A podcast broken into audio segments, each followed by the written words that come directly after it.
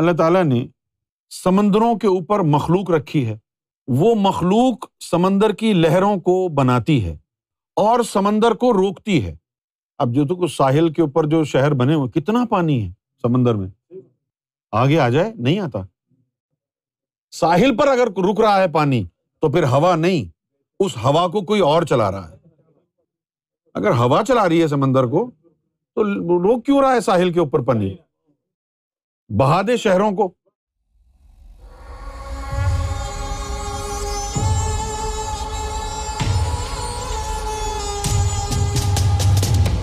یہاں اللہ تعالیٰ فرما رہا ہے کہ اللہ کی ذات نے جیسے ہوا کو بھیجا، اور جو ہوا ہے وہ زندگی کو سسٹین کرتی ہے۔ پھر مثال دی کہ ایک زمین جو کہ اس کی موت ہو گئی تھی، تو جب ہوا ہم نے بھیجی تو پھر وہ دوبارہ زندہ ہو گئی۔ تو اس کا اشارہ ایسے پلانٹس کی طرف ہے جہاں جو ہے وہ قیامت آ جاتی ہے۔ جیسے اب چاند ہے، وہاں ہوا نہیں ہے۔ سوال یہ پیدا ہوتا ہے کہ یہ ہوا آتی کہاں سے؟ سائنس تو نہیں بتا سکتی، کیوں کیوں ہوا میں بہت ساری چیزیں ہوتی ہیں۔ جو پیورسٹ فارم ہے ہوا کی، اس کے اندر آکسیجن کا لیول ہوتا ہے ٹوینٹی ون پرسینٹ، جو کہ ہم جاتے ہیں نا ہل سائڈ پر، ماؤنٹینیس ہل ہلی ایریا، تو وہاں پر اب یہ جو اربن انوائرمنٹ جو ہے، یہاں تو گیسز اور اے سی چل رہے ہیں، گاڑیوں کا فیوم ہے، یہاں تو بمشکل نائن پرسینٹ آکسیجن ہوا میں ہوتی ہے، ایٹ یا نائن۔ تو یہ ہوا میں جو ہے یہ تمام چیزیں کہاں سے آ رہی ہیں؟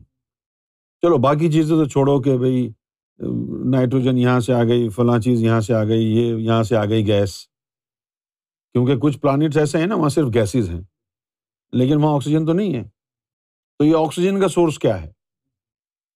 سرکار نے فرمایا کہ اللہ تعالیٰ نے آس پہلے آسمان پر کھڑکیاں بنائی ہوئی ہیں، وہاں سے وہ کھولتا ہے، کھڑکیاں فرشتے کھولتے ہیں اور وہاں سے ہوا آتی ہے۔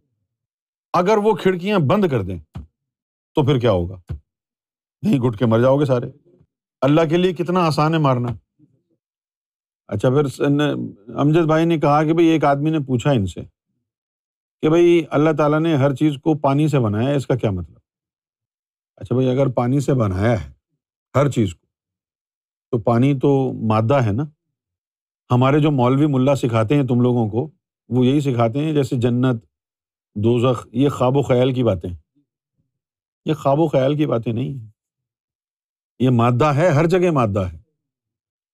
بھئی آدم صفی اللہ جنت سے ہی آئے تھے نا، تو آدم صفی اللہ کوئی دھواں تھوڑی تھے، جسم تھا ان کا، تھا کہ نہیں تھا؟ اچھا، اسی طرح اب جب حوریں ہوں گی تو کیا وہ صرف دھواں ہوگا؟ ان کا بھی اسی طرح جسم ہوگا۔ جنت میں کیسے جسم ہوں گے؟ بھائی آدم صفی اللہ کا جسم دیکھ لو نا، ہم انہی کی نسل سے ہیں، ایسا ہی ہوگا جیسے ہمارا ہے۔ فرق صرف یہ ہے کہ سب ایک جیسا ہی رنگ ہوگا سب کا، یہ نہیں ہوگا کہ یہ کالا